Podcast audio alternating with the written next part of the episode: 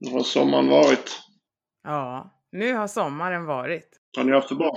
Ja, den har varit bra. Har du själv haft en bra sommar och semester? Ja, det tycker jag. Lite jobb, lite semester. Har ni mycket som, eh, ska ni åka iväg och föreläsa och sådana här grejer då, med hösten eller? Så ska bland annat köra en, eh, ett nytt koncept för primärvården. Försöka lära upp team i primärvården lite från grunden, hur man jobbar. Så det ska vi köra första nu om tre veckor. Då ska det gå tre olika tillfällen i höst. Så det är lite sånt där också. Nice. Eh, Resten är ju online, precis som ni gör nu.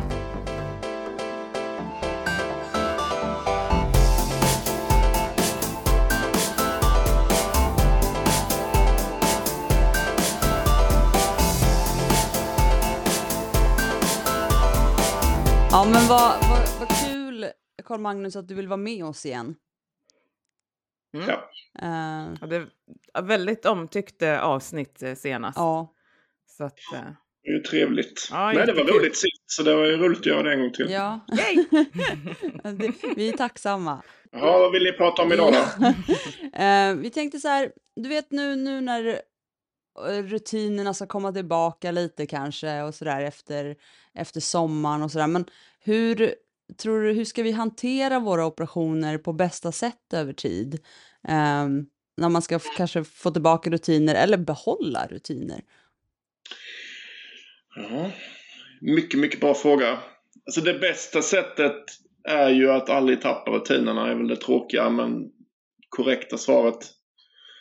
Eh, och hur ska man bära sig åt för att aldrig tappa rutinerna? Ja, det måste ju innebära att rutinerna i sig är så pass välfungerande för en och kanske så pass behagliga också för en att man liksom inte känner så mycket att nu är det sommar och semester att eh, gud vad skönt, nu kan jag släppa allt det här jobbiga utan att rutinerna är så pass realistiska och bra för en att man även kan ha semester och ändå i princip köra på som vanligt. Det är ju idealet.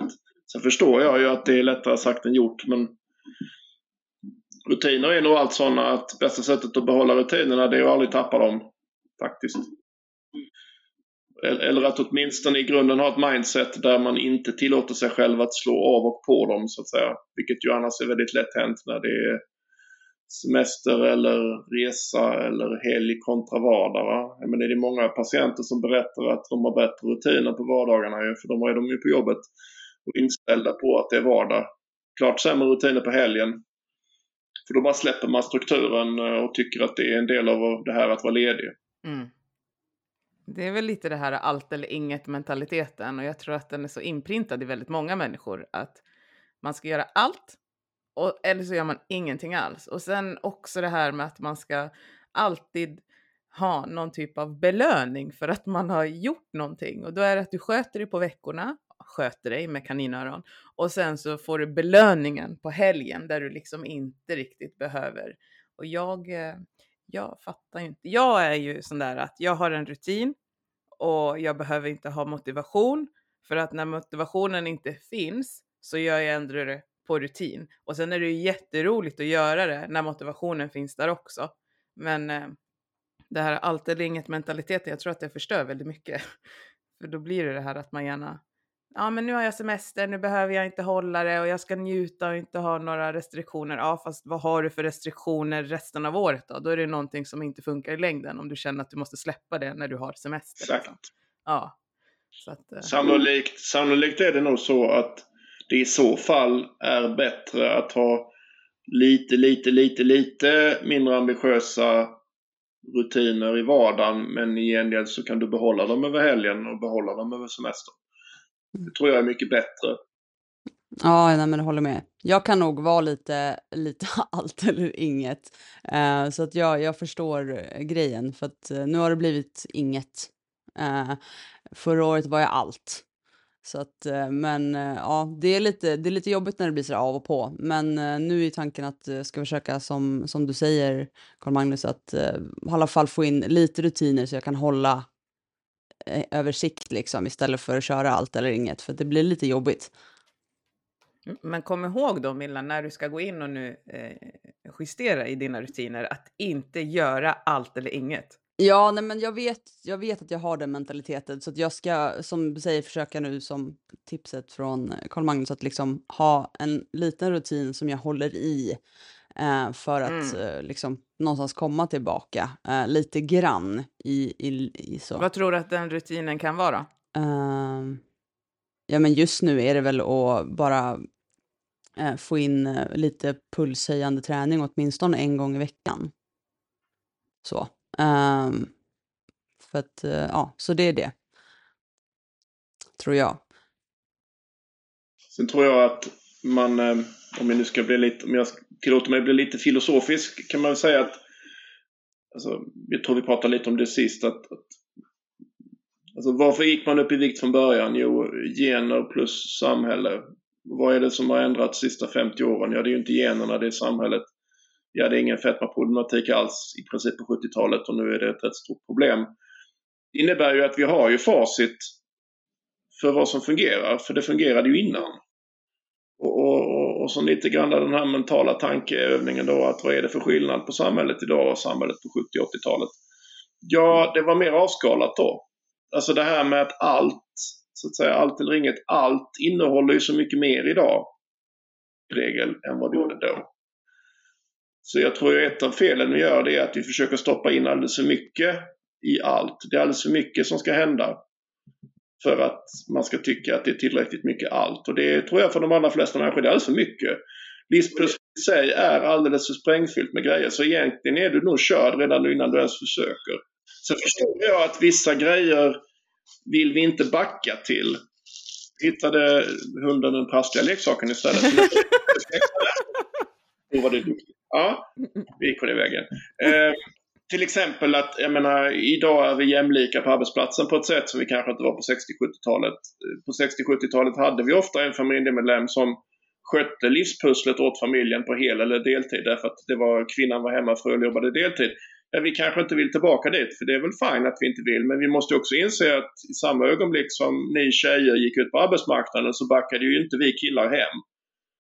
Utan det vi gjorde var ju att göra då det här som tidigare var som faktiskt någon ägnade ganska mycket tid till i familjen.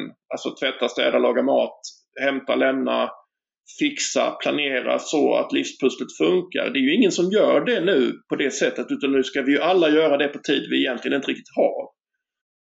Och in kommer ju då automatiskt tidsnöd, stress och, och, och stress då som kan leda till allt, allt ifrån cravings till, till sötsakerna till prästätandet, till dålig struktur med mat till att du sover inte åtta timmar på natten längre som du borde. Alltså, allt det där ramlar ju in då. Och jag menar det, det är ju det som jag upplever är den stora skillnaden mot exempel 70-talet. Alltså det är ju det här som är skillnaden. Livspusslet då var ju inte alls lika komplext som det är idag.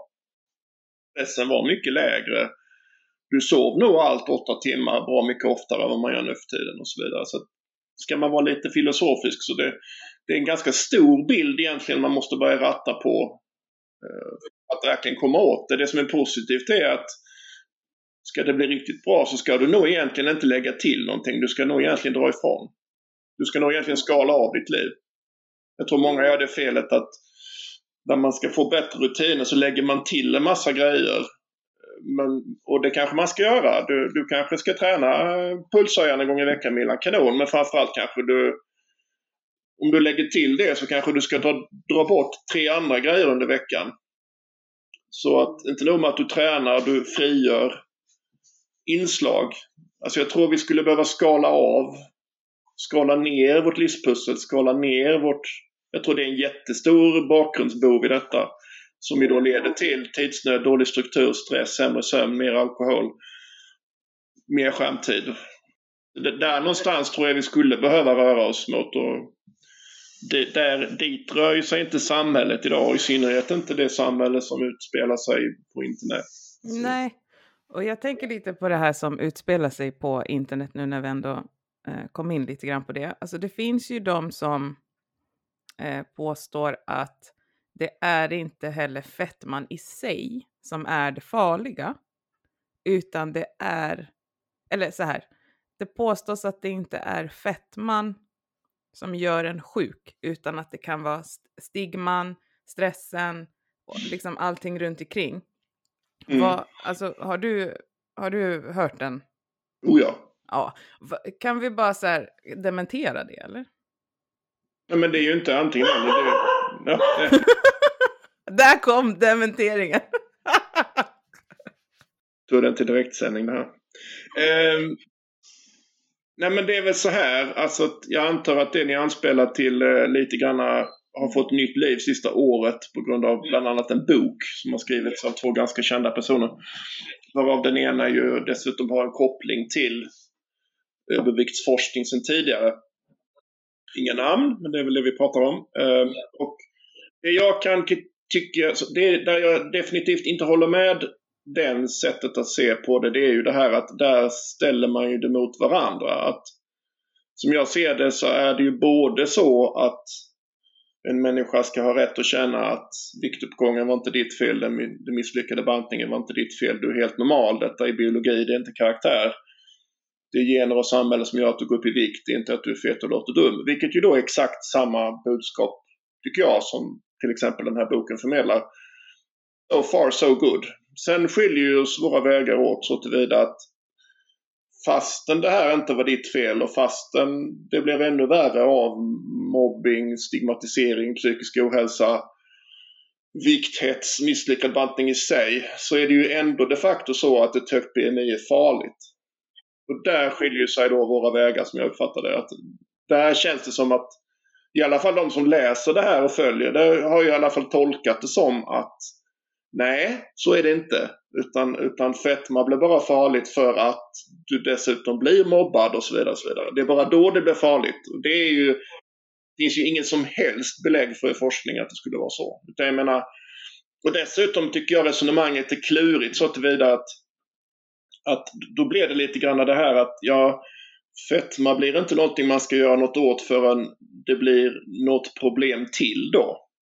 Alltså knäartros också, ja okej då ska vi nog göra någonting åt det. Eller då eh, högt blodtryck upp till typ 2-diabetes och högt BMI, ja då ska vi också göra någonting åt det. Någonstans där man landar ju då och då kan jag tycka det blir två problem. För det första börjar man ju då antyda att fetma i så fall i sig själv inte är en sjukdom. Utan då är den bara en riskfaktor. Då, då, då är man där man är lite i, andra länder. I Danmark till exempel ser man ju det fortfarande så. Så att fetma är minsann ingen kronisk sjukdom där utan där är det då mer det här att det, det är något som kan göra dig sjuk. Då hamnar man där. Vilket ju för det första inte är korrekt och för det andra så gör man ju patientgruppen en gigantisk otjänst om vi nu ska backa klockan och hamna i det diket igen. Lagom till att vi hade tagit oss ur det. Det är ju det ena problemet.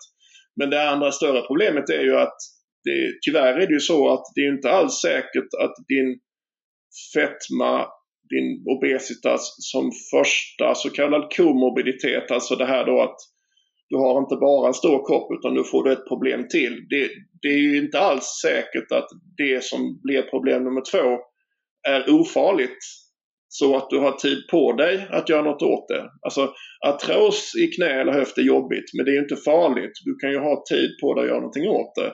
Men tänk om det första du får som fetma-relaterat problem är en cancer istället.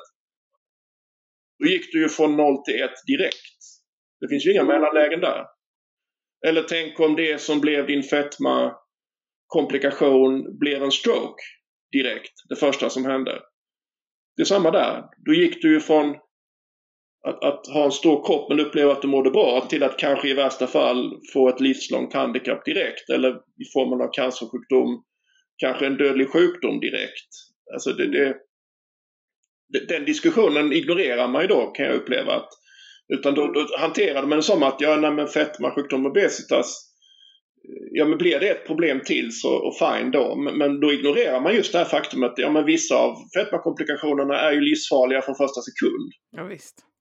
Långt svar på kort fråga men Nej, men jag tyckte att det var ett jättebra svar. Och det är också som jag kan tycka är lite problematiskt. Nu ska inte jag på något sätt påstå att jag kan eh, tolka studier eller liknande. Men när man använder sig sen för att, och det blir fel för, för, som, så som jag har lärt mig i alla fall, alltså att använda sig av en observationsstudie och referera till det när man ska prata just om att fetma inte, själva fettman inte är farlig utan det är allting runt omkring. Alltså i en observationsstudie så kan du ju inte tolka fettman. Alltså det enda du gör är att observera människor. Och sen så kan du koppla ihop samband, men det, det är ju inte...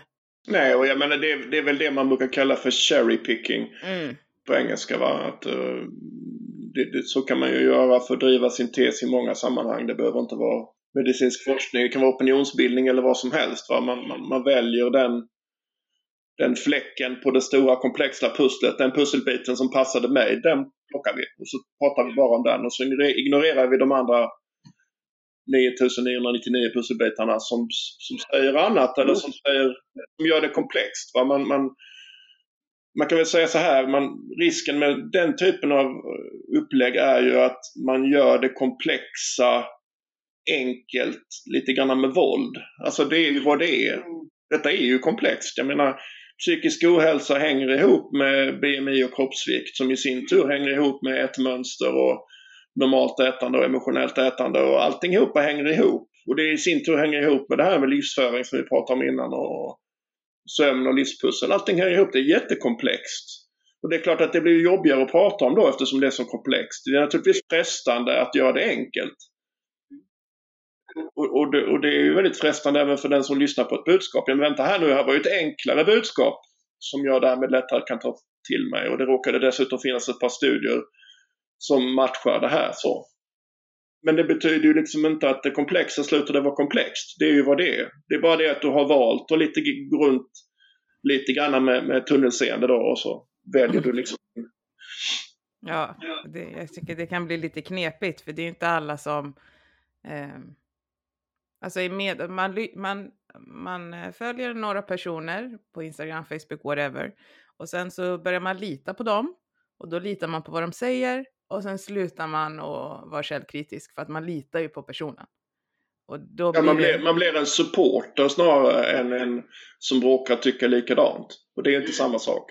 Eh, och då kan det bli tokigt. För då får man de här ytterkanterna som vi här i mitten försöker bli av med. Ja, men jag, jag, kan tycka att det blir lite grann problem också. Jag kan tänka som Fresits till exempel. Jag menar, ni har ju bägge valt att operera er för er, er obesitetssjukdom. Och det är klart att får man då en rörelse i samhället som, som ju lite grann säger att nej men det här i sig är ju ingenting man måste göra någonting åt. Man ska ju vara nöjd eh, med sig själv och sin kropp istället. Ja, det blir ju ett indirekt rätt så tydligt ifrågasättande av vad Milla och Mimmi gjorde antar jag att ni skulle kunna tycka. Ja, men jag har ju själv med allting som blossar upp nu. Jag tror vi pratade om det sist också, att jag började ifrågasätta mig själv så här. Behövde jag ens? Ja. Var, var det bara att jag inte var tillräckligt stolt? Och blev jag lurad? Alltså, du vet. Så att, men nej. Jag behövde. Jag blev inte lurad. Jag fick rätt information.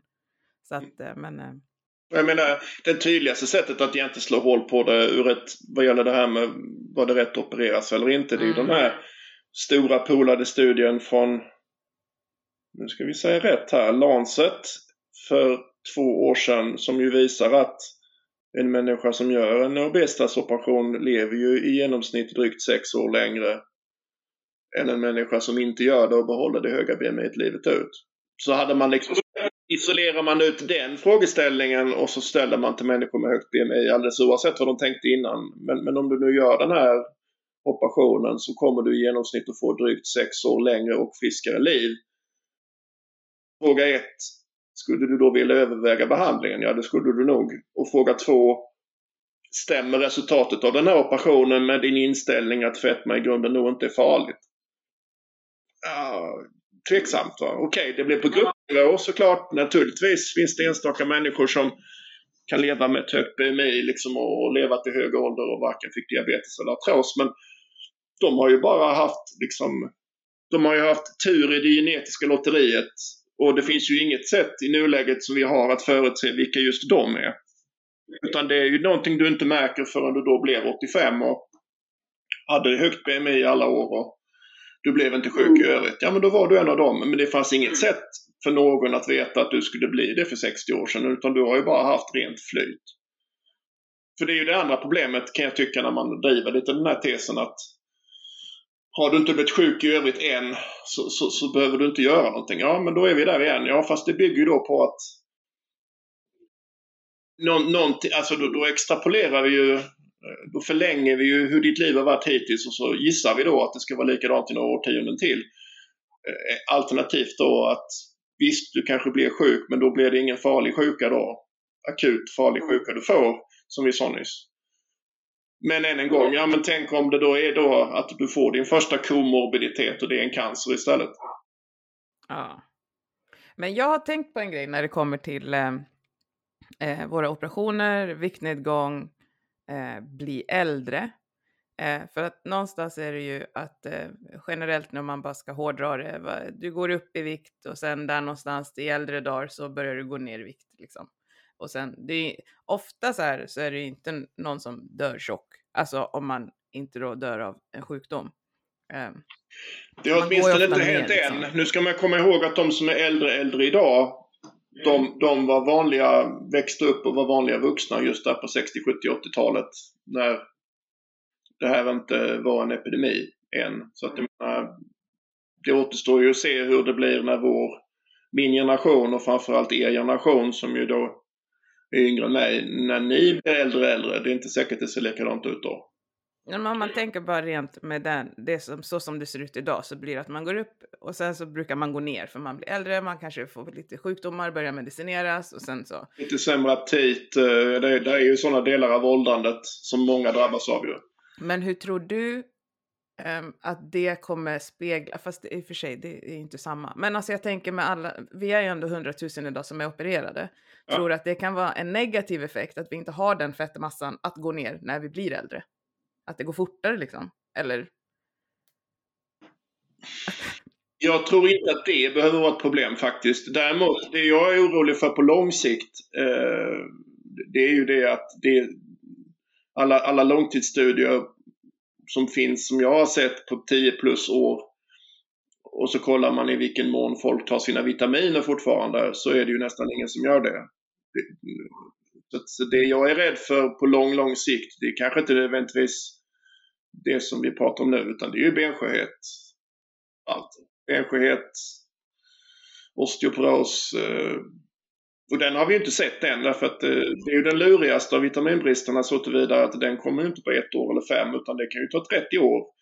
Det kan säkert ta ännu längre tid innan det eventuellt händer. Och klart att har man då studier som Bland annat en av dem jag brukar köra med som är svensk från Uppsala Örebro 11 år efter gastric bypass. Och så kollar man då, tar du dina vitaminer och om ja, vilka då och sådär. Men då var det ju bara en på 20, 5% som tog sina vitaminer precis som de skulle 11 år efter operation. 5. Och jag menar 80 tog inte ens en multivitamin. De tog ingenting. Och så tog man ju då prover på dem, alla de här patienterna. Då visade det sig att typ 75 av de här patienterna hade då det som kallas för sekundär hyperparathyroidism, vilket ju då i praktiken betyder att du äter inte dina kalk och D-vitamintillskott längre, men din kropp ser till att du har perfekt kalcium i nivå ändå. Men den gör det genom att den käkar lite skelett varje dag istället och skickar in det kalket i blodet istället för att du fick det via födan och dina tillskott. Och det kan man nog tåla i ganska många år. Man hade nog rätt så stabilt skelett att ta av från början. Man var ju dessutom överviktig. Va? Alltså, man hade ett skelett från början som var van vid en stor belastning. Så där, där är ju att ta av. Det vill säga, det är ju ingen akut fara. Men det är klart, det här var efter 11 år. Eh, hur ser den patientgruppen ut efter 30 eller 40 år? Om man gör bentäthetsmätning på dem då, eller kollar deras ortopedjournal om de inte börjar ta vitaminer igen. Så det jag är mest orolig för, för lång, på lång sikt för vår grupp, det är ju det här med vitamin compliance som det heter. Resten av livet är väldigt lång tid att ta piller varje dag. Ja, men för jag tänker nu de som har, de säger säg nu att de här som ni gjorde studier på efter 11 år, om de fick sig en liten så här wow eh, när de tog proverna och började äta sina vitaminer eh, helt korrekt nu i 11 år framöver kommer det återställas eller liksom är det så här, nej det är redan tagit för mycket? Ja, ja alltså, vad gäller skelettet så kommer det ju inte bli sämre i alla fall.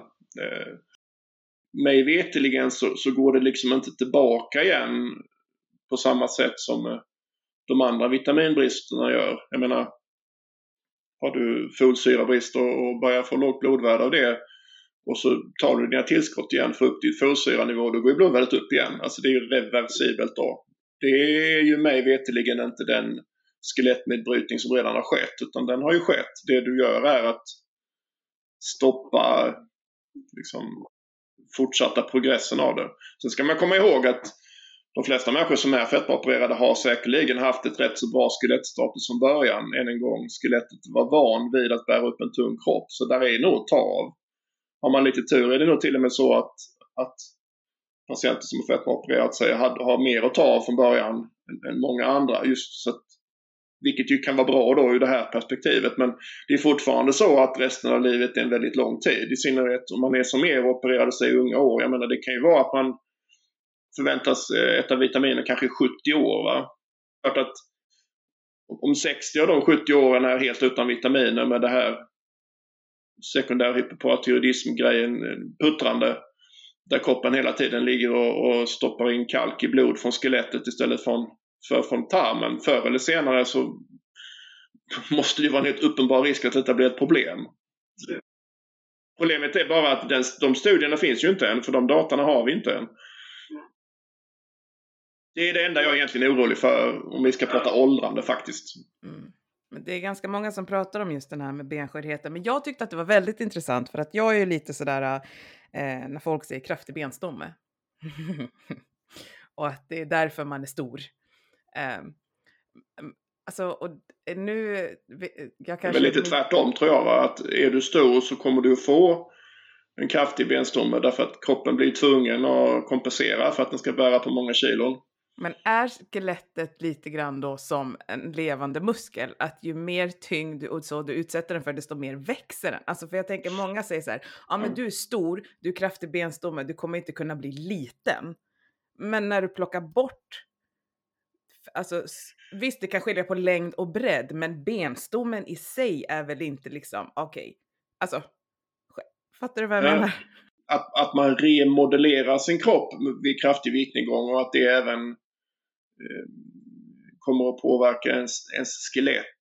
Så är det ju till viss grad och det ser man ju i prover och sådär. Eh, men eh, på rak arm, exakt det du sa, det vågar jag inte uttala mig om. För det kan jag inte ordentligt, men det kan vi ju kolla. Ja men alltså de, man har ju alltid fått höra det så här, ja men du har kraftig benstomme, du kommer aldrig kunna bli petit. Man bara, nej okej. Alltså det är så här, så att det, det har man alltid fått höra. Ja, det var därför jag tyckte det var så intressant. Men vi kan ju kolla det då och se om det ligger något i det. Ja, verkligen. Det så, så inte vi säger något nu som inte riktigt stämmer, för det vore ju synd. Nej, det blir jättejobbigt.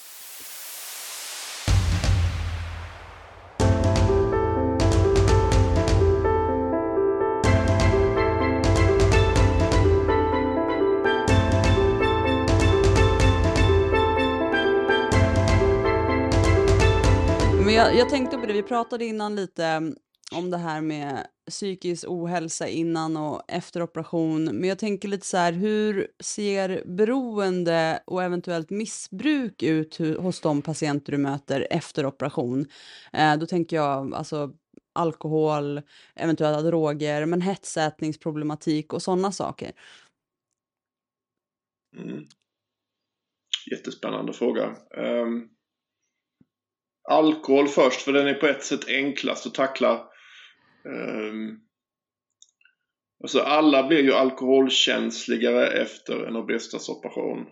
Framförallt efter gastric bypass, men definitivt nog efter sliv också. Och det beror ju på att man, man, man um, tar upp alkoholen snabbare och direktare ur tunntarmen in i systemet. Så att man får liksom en tidigare och högre alkoholtopp i blodet och då blir man ju mer påverkad då Eh, och det är ju, liksom, och det är ju ett livslångt fenomen och det, det, är ju så långt är det nog ingen större oklarhet. Sen är ju då nästa fråga då det här med i vilken grad blir alkohol ett problem sen? Och där beror det ju då på vad du letar, apropå det här med olika studier och vilka studier väljer du att hålla upp. Å ena sidan så finns det äldre och kanske även eh, nyare men, men, men eh, självrapporterade enkätdata och sånt på att alltså, alltså, det är en, helt klart en grupp patienter som får problem med alkohol innan som inte tyckte att de hade det som får det efter operation som inte tyckte att de hade det innan. Och det finns även eh, studier på att alltså mängden sjukvårdskontakter med alkoholrelaterad problematik är förhöjd efter operation. Då. Så att, och, och det är, helt, det är säkerligen sant. Eh, som jag ser det så, så, är det väl så att eh, det är en, en subgrupp, en undergrupp patienter som kanske då, kan man gissa, eh, kanske hade eh, ett emotionellt ätande eller någon typ av tröstätande eller någon typ av behov eller ohälsa psykiskt eller så innan operation som man de facto eh, hanterade med mat. Eh, och så opereras man. Och så kan man inte hantera det med mat längre. Man har kanske en gastric bypass. Det går inte. Man dumpar på de där grejerna om man får ont i magen och så. Så kan man ju tänka sig att alkohol då blir en, ett alternativ då. Och så kanske det är en del av den gruppen spekulation för att riktigt bra sån studie är nog inte riktigt gjord och den är ju svår att göra. Jag menar, en människa som vet om att de är kandidat för operation och vill kunna bli godkända för operation kommer ju inte sannolikt att direkt säga till doktorn att jo, jag har jättestora problem med Eh, tröstätning, hetsätningsstörning och så här. För då är ju naturligtvis risken att doktorn naturligtvis säger ja fast då kanske vi inte ska operera dig eller det här var ju inte bra eller så. Det är ju säkert ett mörkertal va, helt naturligt. Eh, så där är, att det är en grupp som får alkoholproblem efter operation och, och, att man kan ana att det är en koppling till kanske både psykisk ohälsa innan operation och, kanske, och, och i, i det där även då ett kompensatoriska ätbeteende så att säga och sen så blir det alkohol istället sen. Så är det ju. Det tror jag. Däremot det här andra som jag ofta man hör, det här lite mer svepande att ja, ja, men efter operation, sån här operation så blir ju alla alkoholister. Alltså det har ni säkert också hört mer åt det hållet. Det stämmer ju absolut inte. Där har jag ju varit med ett litet hörn på en studie vi då gjorde på våra patienter då 2018 publicerades den där man då tog sånt här alkoholspecifikt prov PET, fosfatidyletanol i blod innan och efter kirurgi och, och jämförde då. Och då såg man ju att genomsnittliga värdena gick upp mellan före och efter operation. Vilket ju då var förväntat att man blev mer alkoholkänslig efter operation. Sticker provet iväg. Men som tur var då så hade vi ju då en, en, en kontrollgrupp som det heter, alltså något att jämföra med. Och det var ju då uppfattat helt friska svenska blodgivare som man tog samma prov på. Och då visade det sig att de hade ju klart högre genomsnittligt värde än, än vad patienterna hade både före och efter operation. Så visst, patientgrupp, opererade gruppens snittvärden gick upp. Men de var ju fortfarande lägre än de förmodat normala friska Svensson som lämnar blod. Och det kan jag ju tycka ganska tydligt slår hål på den här svepande... Verkligen. Eller hur? Ja. Så enkelt var det inte. Så att, men att en, en subgrupp, en undergrupp får problem och de kan ju i värsta fall få stora problem. Det är det ju ingen tvekan om. Men, och det är, de ska ju självklart ha vård, behandling och, och, det är naturligtvis ett jätteproblem såklart. Men jag tror man ska undvika det här mera svepande. Det finns inga belägg för det. Nej, men jag tror att det här svepande att alla blir alkoholister, det har väl säkert kommit från någon jag vet inte vem, men någon privatperson som har haft någon bekant som är opererad och man blir alkoholkänsligare, vilket gör att man reagerar snabbare och kanske blir om man har varit och, och druckit tillsammans tidigare. Så nu går det väldigt fort och då tänker man så här, jaha, nu har du alkoholproblem och sen så har det bara fått fart. Mm, liksom. Ja. Att... Säkert en del av förklaringen. Sen, ja. sen, har vi det andra ni frågade om det här med, med ätande då och det mm. och det är ju då klart knepigare. Men, men, men att det, det är en superviktig fråga för att här är väl ett spektra här, alltså från, från normalt så kallat fysiologiskt ätande, det vill säga fysiologisk hunger och du, var hunger, du är hungrig därför att din kropp vill de facto ha näring. Som, som ju sen då i ett kontinuum då gli, kan då glida mot det här mer man kallar för emotionellt ätande då, det vill säga att nu åt du inte för att du var hungrig, du åt för att du var sugen. Vilket ju då inte är samma sak.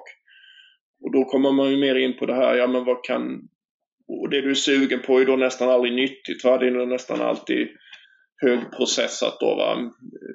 mycket socker, mycket fett, mycket processad smakupplevelse. Och vad är det då? Varför blev du sugen på just det och varför äter du det? Och då kommer man in på det här med att den typen av mat ger ju en slags dopaminbelöning i hjärnan. Förutom att där är kalorier som kroppen kan använda som bränsle. Och sen då, och det är ju där då man kan prata om emotionellt ätande och sen så går ju det kontinuumet vidare och sen kan man då börja prata om det här då som mer eh, kanske då är hetsätningsstörning. Va? Då, då börjar vi komma in på att det är emotionellt, där det är säkert en, en psykisk ohälsa i botten eller ett trauma i botten eller någonting som driver det. Men, men då, är, då, kom, då är det ju inte kanske bara det här med att jag äter för att jag är sugen utan då blir det ju dessutom att jag äter så att säga till överdrift. Va? Jag slutar inte äta förrän jag är så mätt så jag har ont i magen och dessutom så skäms jag då ofta efteråt över att jag gjorde detta. Um, då är man mer inne på hetsätningsstörning och sen så då nästa steg är ju då att jag inte bara gör det utan efter det så försöker jag dessutom göra det ogjort. Och då pratar vi mer om bulimi, va? Då, då man kräker upp det igen efteråt eller man tar laxermedel och, så, och då är vi liksom ute i det andra änden på spektrat. Och hela det här, det är ju inte liksom eh, vattentäta skott mellan de här olika tillstånden utan det här är ju en glidande gradient liksom, där det ena till slut går över i det andra i det tredje. Och, och under här igen så tror jag än en gång det här med, vi pratade om från början idag med livspusslet, eh, eh allt eller inget där nog allt är alldeles för mycket. Alltså man har stoppat in för mycket i sin tillvaro. Hjärnan och själen hinner inte med, den mår inte bra av det. Eh, och så, och så kryddar man det då kanske i, i vår bransch med stigmatisering, mobbing och det här över att man har en stor kropp och, eller vad det nu kan vara. Och, och in kommer då den här dopaminbelönande högprocessade skräpmaten som då gör saker med vår hjärna när vi äter det som är helt annorlunda än den här mer fysiologiska naturliga maten vi levde på förr. Och så får man då hela det här, än en gång väldigt komplexa nu då, men väldigt ohälsosamma och väldigt eh, dåliga för oss som gör att väldigt många människor får rätt så illa ju med, med kring allt det här då. Som jag tror är ett jätteämne egentligen i sig. Oh, oh ja. Det är det verkligen. Jag tror att det är många också som inte vet om att de har de här störningarna eller de här liksom sjukdomarna. För det är bara ett, ett beteende som man ofta, alltså skam, man kan inte alltid sätta fingret på eh, skam och att det kan kopplas till att det är en ätstörning eller liksom sjukdom i grunden, utan man tänker bara att man går tillbaka och slår på sin egen karaktär och tror att det är jag. Och det är ju någonstans hur det är uppbyggt runt omkring. Att vi har ju fått lära oss sen vi var små på barnprogram att den som bara stoppar in mat så här liksom tecknat i munnen blir tjock. Och när man sen helt plötsligt sitter där med ångest och kommer på sig själv att men gud, jag, jag kan ju inte stoppa det här. Då tror man ju någonstans att, att det är karaktären när det liksom är så mycket mer och man behöver liksom riktig vård för att bli kvitt det. Så att, eh, ja, men det är som du säger, det är ett, eh, ett ämne som man, man bör prata mer om. För jag tror att det är många som lider i det tysta. Och det jag tror man absolut borde göra och som man önskar skulle hända det är ju att den här diskussionen flyttade, eh, alltså, inte flyttade ut från sjukvården, för det är klart att detta är högrelevant för sjukvården, men, men alltså innan vi börjar en sån diskussion om varför samhället som gör oss sjuka och överviktiga ser ut som det gör och ska vi verkligen låta samhället vad gäller allt det här var, fortsätta vara helt oreglerat och ta vägen precis vart det vill. när vi i vanliga fall i alla andra sammanhang som har med samhället att göra eh, har en beslutsfattare, makthavare, opinionsbildare, vad det nu kan vara, som har jättestarka åsikter och reglerar och går in och kollar. Men, men här låter man det liksom fortfarande bara skena iväg. Va? Högprocessad mm. mat, eh, snacks, godis. Eh, helt oreglerat. Eh, fastän vi då blir större och större av det, sjukare och sjukare av det, mår sämre och sämre av det. Och, och ehm, vi diskuterar ju inte ens det. Va? För jag menar att ändra samhället så att vi inte fortsätter att få fler och fler människor med högt BMI och fetma. Eh, det är ju inte sjukvårdens uppgift. Sjukvården har ju fullt upp med de som redan är sjuka. Alltså detta är ju helt andra aktörer men det är liksom ingen... Eh, det pratas det inte om. Eh. Det pratas om att man ska försöka korta vårdköerna med att anställa fler folk istället för att ta tag i grundproblemet. Ja, eller då både och då kanske va? Ja. I så fall. Ja. Så att det är ju tyvärr så att, att branschen jag jobbar i då, fetmakirurgi och fetmasjukvård, är ju tyvärr en framtidsbransch även i Sverige. Vi kommer ju bara få mer och mer och mer att göra för varje år som går. Men, men, men, eh, och det som gör mig, det som är mest beklämmande med det, det är just det vi pratade lite om från början. att Här är ju en sjukdom där vi har facit därför att vi har nämligen inte alltid haft sjukdomen.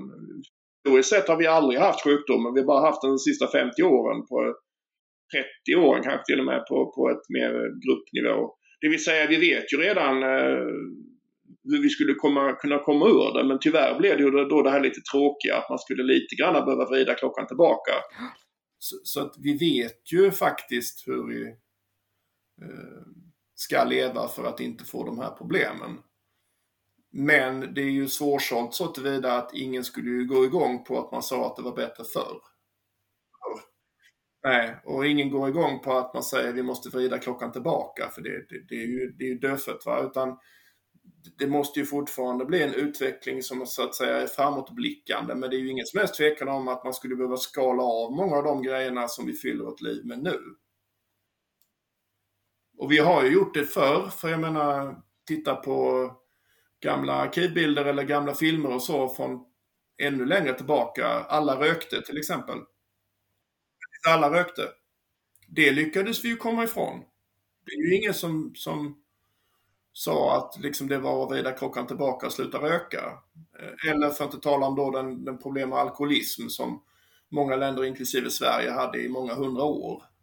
Alltså eh, 1800-tal och in på 1900-tal. Jag menar, det, det, det, har vi ju också lyckats att så att säga, komma ifrån utan att fastna i att det på något sätt skulle vara tillbaka bakåtsträvande eller så. Va? Men, men, men i den här branschen vi pratar om nu där är vi ju inte redo känns det som. Det, det, verkar som att det här måste bli ett ännu större problem innan någon tycker att man ska ta tag i det. Ja, jag tänker hur stort, alltså för det, det, först tänker jag så här, är det för nytt?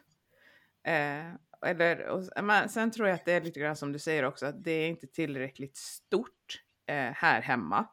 Eh, men också, jag tror inte att det hade varit för nu pratar man ju om så här, ät mer grönsaker, ät mindre kött och Livsmedelsverket försöker verkligen.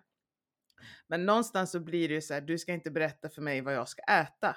Och sen har det ju blivit hela den här motrörelsen med att men det är inte, fetma är inte farligt. Så då blir det ytterligare svårare att gå in och hjälpa folk med så här, vad ska du äta för att må bra? För det finns ju de här, det görs ju, jag vet inte om det har gjorts riktiga studier, men det, de här inkafolken eller vilka det är, det är ju någon sån här äh, de bor i skogen. Och skulle du sätta en människa, eller i djungeln, men skulle du sätta en människa från vårt samhälle med dem, efter två generationer så hade ju generna ändrats så att man inte har Alltså du hade ju inte varit fet med dem, för de äter ju inte som vi gör och de går för att få sin mat och de liksom, och jag tror att det var, det var någon studie på råttor eller om det var någon som hade hängt med dem där ett tag, så var det så här att alltså, det ändras ju över generation. Om du hade tagit hela befolkningen och satt dem i djungeln, efter två generationer hade vi inte varit feta längre. Mm. För att vi, alltså, det finns ju inte samma... Sen är det, jo, man, det, det ser man ju med andra folkgrupper också, som i Japan till exempel, alltså, har ju då väldigt låg eh, förekomst av övervikt och fett. Ah. Men jag menar, tar du en, en japansk familj som flyttar till USA och så, så, och så etablerar de sig där och så, så kollar du på den släkten ett par generationer senare så, så Mm. kommer du då se att här har det då blivit en överviktsproblematik. Då. Ja, det Precis. kanske var det hållet det var istället. Det är precis det fenomenet du är ute efter. Ja, precis. Jag blandade ihop bak och fram. Nej, nej, nej, men det är så. Ja. så Ja, ehm, så att eh, jag tror, jag tror ju på, och sen är det svårt det här med, de pratar om sockerskatt och högprocesserad mat och jag menar jag kan göra processerad mat här hemma, det beror på hur jag bakar det. Men någonstans eh, det här industriella, det här jättemassiva Mm. behöver chilla liksom. Alltså hur många bars finns det som man säger är nyttiga, men det är ju bara en hel rad med annat typ av godis som folk köper och tror att de är nyttiga. Alltså, fan. Man kan säga det luriga uppfattar jag om det här får rulla på någon generation till helt okritiskt. Det är att till slut så kommer vi ju ha en vuxen befolkning som inte längre har eh, food skills. Alltså de, de, om vi nu backar till den här liknelsen med 70-80-tal så tar vi bort det faktum att många var hemmafruar då. Men, men vad, vad, en aspekt där var ju att ja, men de kunde ju laga mat. De lagade mat från scratch. De var duktiga på att laga mat. Att kunna laga mat från scratch var allmänbildning. Det var väldigt höga food skills då. Det har vi inte idag. Och fortsätter vi 25 år till har vi inte det alls. Och då hamnar vi plötsligt i en sits där vad händer om vi har en befolkning som inte längre kan laga mat ordentligt från scratch? Ja, men då är vi ju lite körda. Va? Så att till slut så måste det ju vara färdig mat eller halvprocessad, halvfärdig mat. Därför att du kan liksom inte säga till gemene man, ja men eh, du kan väl laga liksom eh, kokt potatis, rädd brunsås från scratch och kåldolmar så äter vi det ikväll. Det kunde min mamma och, och det kunde era mammor säkert också. Det tror jag inte man tycker är en, en eh, lågt hängande frukt i köket idag. Om man är familj. Så, så där är, det, det är väldigt lurigt det här. Det, det, det drar iväg med oss. Och, och en vacker dag så går det så att säga inte att backa bandet på något av de här planen överhuvudtaget hur mycket man än vill. Nej. Men jag tycker att det är lite läskigt redan nu. Jag, jag såg någon Instagram eh, reel där det är att de visar snabbspolning på 60 sekunder så visar de från frö till tomat. Och den här personen som tittar på det här sa helt plötsligt så här, varför är det blommor på plantan? Det skulle ju vara en tomat. Och jag kände så här, va? Vi, vi har ju en, eh, en, vi har ju en slags samarbetsklinik eh, som vi eh, som jag är en stor fan av som ju ligger i, i Kanada då som är en, en av de få kliniker som har liksom kunnat skala upp det här med fetmasjukvård för vanligt folk. De har liksom en 3000 patienter inskrivna löpande hela tiden och så. Men en av de eh, saker de faktiskt har infört där, eh, förutom liksom olika grader av vård, så det är ju faktiskt cooking classes då. Alltså de, de har patienterna i eh, sådana här demonstrationskök som de har riggat. Och, och sen har de sina dietister med där och så får man helt enkelt patienterna eh, det blir ju hemkunskapsundervisning kan man säga då, men eh, de har säkert väldigt roligt också så det är säkert inget tråkigt. Men de har alltså cooking classes som en del av deras, det som egentligen är deras fetmasjukvård då. Grund av precis det här vi sa nu. De tar även med dem på studiebesök i, där ligger en jag har varit där på studiebesök själv ett par gånger och kollat och då där är, då är där en matvaruaffär lite i närheten där och de går alltså, en av grejerna de gör på en av de här träffarna det är att en av dietisterna hänger med då varje given grupp dit och så går de till butiken och så gör de studiebesök och så går man där och vad är det här för någonting? Vad kan man göra med den? Vad är det här för någonting? Kan man göra den? Vilken är bäst, den eller den? Så, där gör man faktiskt det som vi lite grann skämtar om nu. Att, eh, och jag menar, det är jag tycker det är ju briljant att de gör det och det är säkert oerhört viktigt att de gör det. Att man inte glömmer det. Men sen kan man ju på ett sätt tycka att ja, men det var ju tusan också att vi skulle hamna i den sitsen. Det här kunde alla för 40 år sedan. Men... Men det jag tycker det ändå är bra, för då, då, då har man ju försökt där någonstans skruva tillbaka klockan lite. Um, för att jag menar, jag tänker också i skolorna nu. Jag menar, jag hade ju hemkunskap när jag gick i skolan. Men jag tror sådana saker börjar ju tas bort nu också för de, den, den yngre generationen som går i skolan nu. Alltså mycket av sånt faller ju, i, liksom. Så att det, det är som du säger, nästa generation, de som är yngre än vad jag och Mimmi är, eh, tonåringarna, de alltså, kommer ju kanske inte ha hemkunskap överhuvudtaget som vi ändå hade och sådana saker. Um, så då... Men har man inte, är inte det en del av... men alltså, vissa- Hemkunskap har man väl alltid i åttan ett Men år? vissa eller? tar bort det helt. De har inte ens några hemkunskapssalar i skolorna och sådär. Ja, men det är det. Ja, jag trodde att det ingick i läroplanen. Nej, inte vad jag vet. Jag vet att vissa inte har det. Jaha. Så att, Ja, det var mer än vad jag hörde. ja.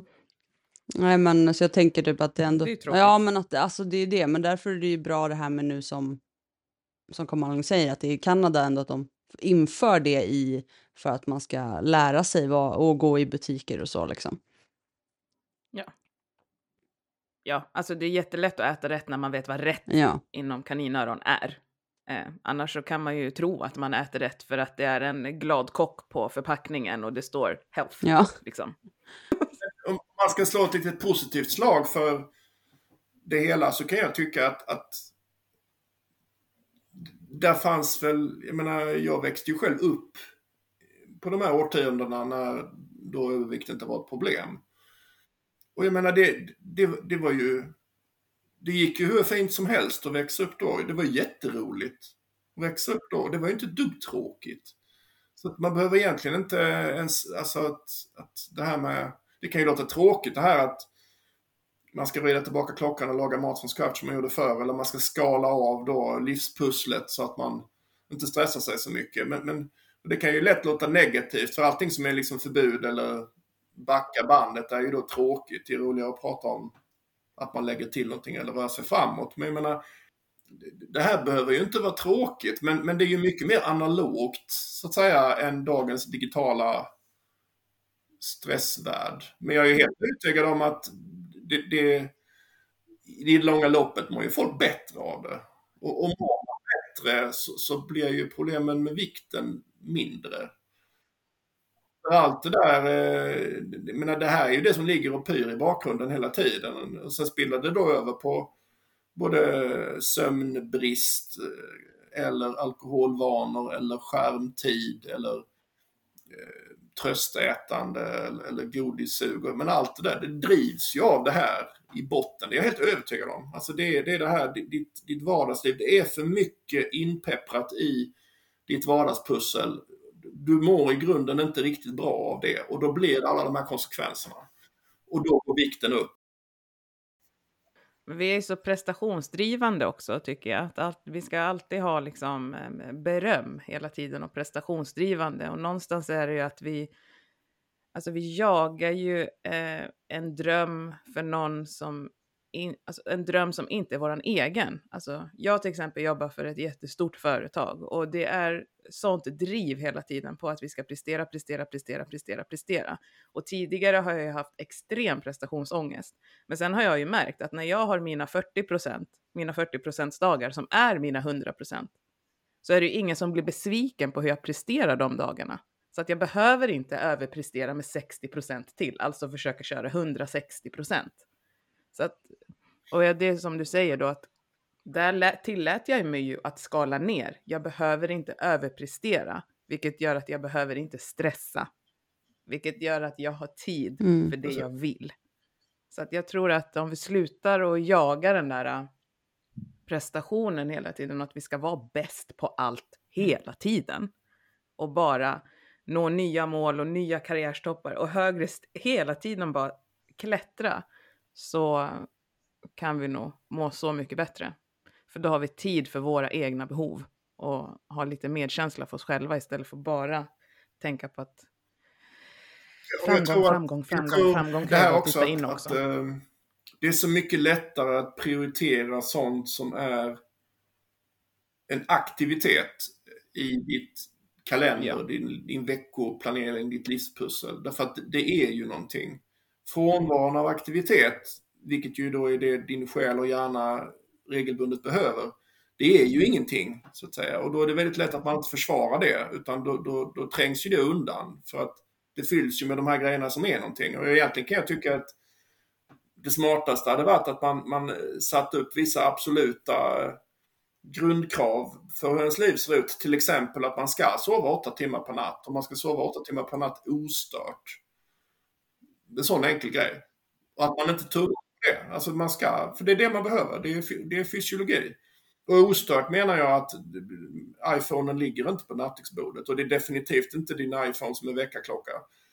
För då kommer den ju dinkla och donkla i övrigt. Va? Och, så kommer du, ja. och samma det här att, att eh, minst en kväll i veckan och, och, kanske en av de två dagarna på helgen eh, ska vara obokad. För att, och så blir de dagarna som de blir när den dagen väl kommer. Och, och, och så känner du efter vad din kropp, din själ, din, din, din din person känner och signalerar att den behövde just då. Men det är då någonting du tar när den kvällen eller den söndagen kom. Och, och så lyder man liksom vad kroppen och psyket och vad det nu är ville så att säga. Men jag menar, den dörren gläntar vi ju inte på nu för att de dagarna är ju liksom i värsta fall planerade för länge sedan. Med aktivitet. Och så håller vi på så så blir det ju i värsta fall då till exempel tröstätande. Men jag tror det, det, det är lättare att fylla din, din kalender med aktivitet än att fylla den med för hjärnan, själen, kroppen, personen superviktig icke-aktivitet eller åtminstone obokad tid där du kan låta stunden och måendet själv styra vad det blir av det. Det, det känns ju som att vi har tappat nästan helt. Ja, men jag tror mycket är också sociala medier, att man hela tiden ska ha någonting att visa. Eh, och det påverkar ju också. Titta vad jag är upptagen, titta vad jag har saker att göra, titta vad många evenemang jag ska på. Och har man inte det, då är man inte relevant liksom. Men eh, när, man, när man jobbar på sig själv och kommer på att så här, men mina behov är att eh, jag bara ska få sitta här och här, rulla tummarna för att jag behöver det. Då är det ganska nice att inte ha den där uppbokade kalendern. Eller gå en promenad i skogen själv och bara ta in, alltså bara få vara i sitt eget liksom. Det är ganska nice. Man behöver inte prestera hela tiden. Det blir nästan som att man skulle behöva boka in obokbar tid. Det blir, det blir ju en oxymoron, men det är ju lite där man hamnar. Va? För hur ska man annars kunna försvara den där obokade onsdagskvällen samt hela söndagen? Jo, man måste boka den. Fast man får ju då boka den som, som obokbar då på något märkligt vis. Men det är väl det man får göra. Jag kan tänka mig i Erkits storstads... Det är väl kanske exakt det man måste göra. Ja, jag har i min kalender så när jag har dagar, jag har två faktiskt dagar i veckan och de är alltid ett svart kryss på i min kalender. Och det är så här, nej jag är upptagen. Och med upptagen är det nog på gränsen till att man bör sätta sin smartphone i flight mode, tror jag. Oh ja, det har jag alltid när jag är hemma ingen som kan nå mig. Då tycker jag att ni alla som lyssnar ska göra som Mimmi gör. För jag tror faktiskt att det är superviktigt. Ja, men det är precis. Boka en tid som är egen tid. liksom. Ja, och sätt telefonen i flight mode. Alltså, för det, jag, jag kan ju ibland bli så här, ja nu ringer det igen. Och det är så här, nej fast nu är jag inte, jag är inte tillgänglig. Och sov liksom. inte med er smartphone i sovrummet. Ja, den är jag jättedålig på. Men det är faktiskt Google som väcker mig med Dagens Nyheter och inte telefonen. Men alltså den här, för ni var inne på det själva, det här att det är väl ett skäl till att tiden inte räcker till. Det är ju att man, man lever ju inte bara sitt eget fysiska mänskliga liv längre i värsta fall. Man ska leva ett, ett varumärkesliv på nätet också. Man ska odla bilden av sig själv på sociala medier också. Det vill säga man ska ju leva två liv då. De är ju inte alltid riktigt identiska de där två om vi ska vara ärliga. Va? Och det är klart att för många människor eh, och, och i er ålder och jag tror ännu mer tio år yngre än er som kommer här nu. Där tror jag det kan vara jättejobbigt. Jag kan tro det, jag kan tänka att det är en jättestor del av ens liv. Och jag är oerhört, jag kan ju säga som en reflektion då, man får väl utnyttja att man börjar bli äldre. Jag är oerhört nöjd här i efterhand att jag hade en helt analog uppväxt. Jag, jag är född 1971. Så, så att första mobiltelefonen i var mans hand, det kom ju när jag började jobba. Alltså, det var 26 när den kom. Och då var det ju fortfarande inte så att, det, att internet dominerade på något sätt. Det började komma där så kring millenniet och efter där då kom ju det då. Jag menar då var jag 30.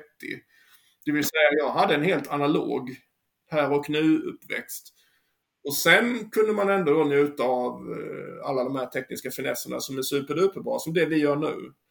Eh, så det är ju fantastiskt. Men jag hade faktiskt förmånen att växa upp helt utan det. Och det, det, den förmånen kommer jag aldrig komma tillbaks.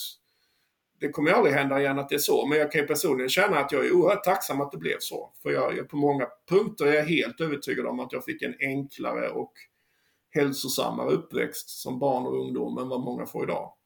Så är det. Ja, ja, den där debatten vet jag alldeles för lite om. För jag tänker det är ju deras verklighet på något vis. Att de har det här hela tiden. Så att det kan, men, men jag tror att eh, vi som är lite mittemellan, som eh, telefonen kom tror jag när jag var åtta fick jag min första och då var det så här man spelade Snake och skickade sms och sen utvecklades det väldigt snabbt så att när jag sen var 14 då kunde jag ju ta selfies och skicka bilder och färg och liksom så att det gick ju väldigt fort. Alltså man vet, ble, jag blev i alla fall väldigt besatt av telefon. Men jag tror att de kidsen som växer upp idag, det har ju alltid varit skärm. Alltså så. Men det, det Ja, kommer precis. säkert forskning på det också. Men jag menar, därmed inte, alltså teknik är ju inte dåligt, inte det jag säger. Det är jättebra, jag Nej, använder det är fantastiskt. min smartphone eh, som arbetsredskap eh, mängder med timmar varje Mm. dag. Där finns ju helt, det finns ju funktioner där som jag formligen älskar. Men jag är inte övertygad om att de är odelat bra när man ska etablera, utvecklas biologiskt mänskligt som barn och ungdom och börja forma den man blir. Då är jag inte övertygad om att massivt med närvaro och skärmtid, både intellektuellt och fysiskt så att säga, det jag, tror jag inte är jättebra, nej. Men fysiskt tror jag att det kan vara riktig stoppkloss. Däremot så, tro, jag vet ju inte, men jag tror att barnen lä- kan lära sig tidigare, om det är nu det man vill, så kan de lära sig att ta in tidigare än vad man har kunnat göra innan. För att det utformas ju på ett annat sätt för dem att ta in det än om du skulle lära från en annan människa. Men samtidigt så är det ju kontakt med människa. Alltså, ja, jag tror att det är för komplext för mig att Jag ens... kan trösta dig med att det är för komplext för mig också. Så. Det var bara en egen reflektion. Men Nej, men jag tycker det är intressant med sånt. Eh, för man kan diskutera det fram och tillbaka så mycket och hitta positivt och mindre positivt och det finns jättemycket. Så jag tycker det, ja. lite det här om setpoint. Eh, och eh, vad det är och hur det påverkar våra kroppar och, och lite så. För, för att jag måste bara slänga in här innan, innan Carl Magnus får börja förklara. För att jag har på senare eh, fått, hö- för, först har jag fått förklarat för mig att det är ungefär som en termostat kan man säga, som sitter i hypotalamus. ja, Ja, och eh, det reglerar liksom eller lite grann att här vill jag vara och så reglerar den upp och ner beroende på vad man får in, vad man får ut och allt sånt här. Men sen så har det också kommit till min, eh, till min eh, information och person att det liksom inte är någonting som man kan på något vis här, alltså, säga att så här är det, utan det är mer ett fenomen som är beroende av väldigt mycket runt omkring. Så man kan inte säga att så här kommer det bli om du gör så här. För att det är så mycket mer. Senast nämndes det ju faktiskt riktigt snyggt på den här dokumentären. Vad ska man säga? Eh, Setpoint går ju inte att mäta. Exakt. Det är Det är inte, som det. att, stoppa, det är inte som att ta en, stoppa en termometer i munnen. Och så får du din kroppstemperatur eller ta en blodtrycksmanschett på armen och så får du ditt blodtryck. Den går inte att vi har inget, idag har vi inget sätt att mäta setpoint. Det finns inget sätt att få ut en siffra via en undersökningsmetod. Utan setpoint är ju rent neurologiskt så är den ju summan av hur de här olika nervkärnorna i hypotalamus snackar med varandra. Där man kan säga i princip att det finns nervkärnor som är gaspedal, det vill säga de säger åt oss att äta, och det finns nervkärnor som är broms och stopppedal som säger åt oss att dels sluta äta där och då, men även då liksom mer på sikt äta mindre och så. så att- och, de här ligger ju och snackar med varandra hela tiden och de snackar då med mängder av impulser från övriga kroppen hela tiden. Eftersom det här med nutrition är naturligtvis så extremt viktigt för överlevnad, så detta är ju en superprioriterad eh, funktion och det är ju därför säkert som det här integreras just i hypotalamus där då för övrigt även kroppstemperatur regleras och andningscentra och alltså, så- det är ju liksom ingen slump att de här Eh, nervkärnorna sitter just där. Så. Så hur vet man då vad man har för setpoint? Ja, enklaste sättet tyvärr att testa sin setpoint det är ju att prova att banta och sen se vad som händer. Eh, och, och jag menar, händer då det som brukar hända, nämligen att det blir en jojo-effekt. Man gick ner och sen var det platå och sen gick man upp igen. Ja, då, då, har du precis drivit i bevis att kroppen gick inte med på en viktminskning på 10-15 kilo utan den så till att driva upp vikten igen.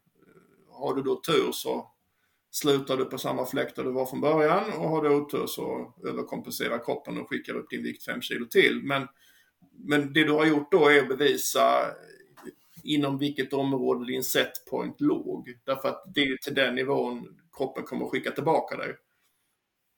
Så, så å ena sidan är det knepigt så tillvida att vi kan inte mäta setpoint med någon metod. Men å andra sidan om man träffar en patient som jag gör jätteofta så det är väldigt lätt att få den patienten att berätta eh, väldigt snabbt på ett sätt så att jag vet vad deras setpoint är. Och det är bara att fråga vad, vad, vad hände när du bantade sist? Jag gick ner till så här och vad hände sen? Jag gick upp till dit. Och vad har hänt sen dess? Jag har legat ungefär där. Ja, men då är din setpoint där. Det var precis det du bevisade när du bantade senast. Så det är väldigt lätt att i praktiken ta reda på var setpoint ligger. Det är helt enkelt bara fråga, har du försökt gå ner i vikt någon gång? Ja, och när gjorde du det senast? Ja, och vad hände då? Och vilken vikt kom du tillbaka till? Ja, det var den vikten. Ja, men då är det den vikten din kropp ville försvara sig till. Och det är någonstans där din vikttermostat står. Så det, så är det. Ja, nej, jag tänker att jag får eh, flytta ut i djungeln, skaffa ett resort och så får alla komma dit och bo med mig. Det låter trevligt. Så blir det jättebra. Ha några kossor och getter och höns. Ja. Eller Ja, ja. visst det. Rätt ut i djungeln bara. oh, ja, super... ja, men nice då. Superbra. Det här blev ju jättebra. Ja, har du någonting som du vill skicka med? I, ska vi skicka med samma som vi skickade med förra gången och det är att uh, det här med setpoint innebär att det här med viktuppgång och misslyckad bantning är inte ditt fel. Det sa vi sist också, men det kan man gott säga varje gång. Sträck på er, ni är helt normala. Ni är inte feta, lata, dumma. Ni har bara biologin mot er. Fabulous. Ja, toppen. Ja. Nu är det dags för lunch här. Ja, lunch. Det var ett härligt avsnitt med eh, Dr. Carl Magnus Brodén. Ja. Men han är så begåvad. Alltså jag kan ju lyssna på honom. Alltså skulle han ha... Ett, jag kan ju lyssna på honom en, en hel föreläsning, åtta timmar kör bara. Ja, men han har något lugn i sig också när han pratar. Oh, ja. Som gör att man faktiskt bara så här, ja. Alltså man lyssnar. Alltså det, det, ja, det är någonting. Ja. Nej, men jag, jag tycker det är skitkul att han ville vara med igen alltså. Ja, verkligen. Och han, vi bjuder in honom snart igen. Ja, men det tycker alltså, jag. Så är det bara. Han sitter på mycket komp kompetens, så att eh, det behövs. Otroligt. Mm. Otroligt. Ja, nej men Milla, lunch. Lunch. Eh, och sen eh, så hörs vi eh, nästa onsdag igen. Ja. Ha det bra. Hej.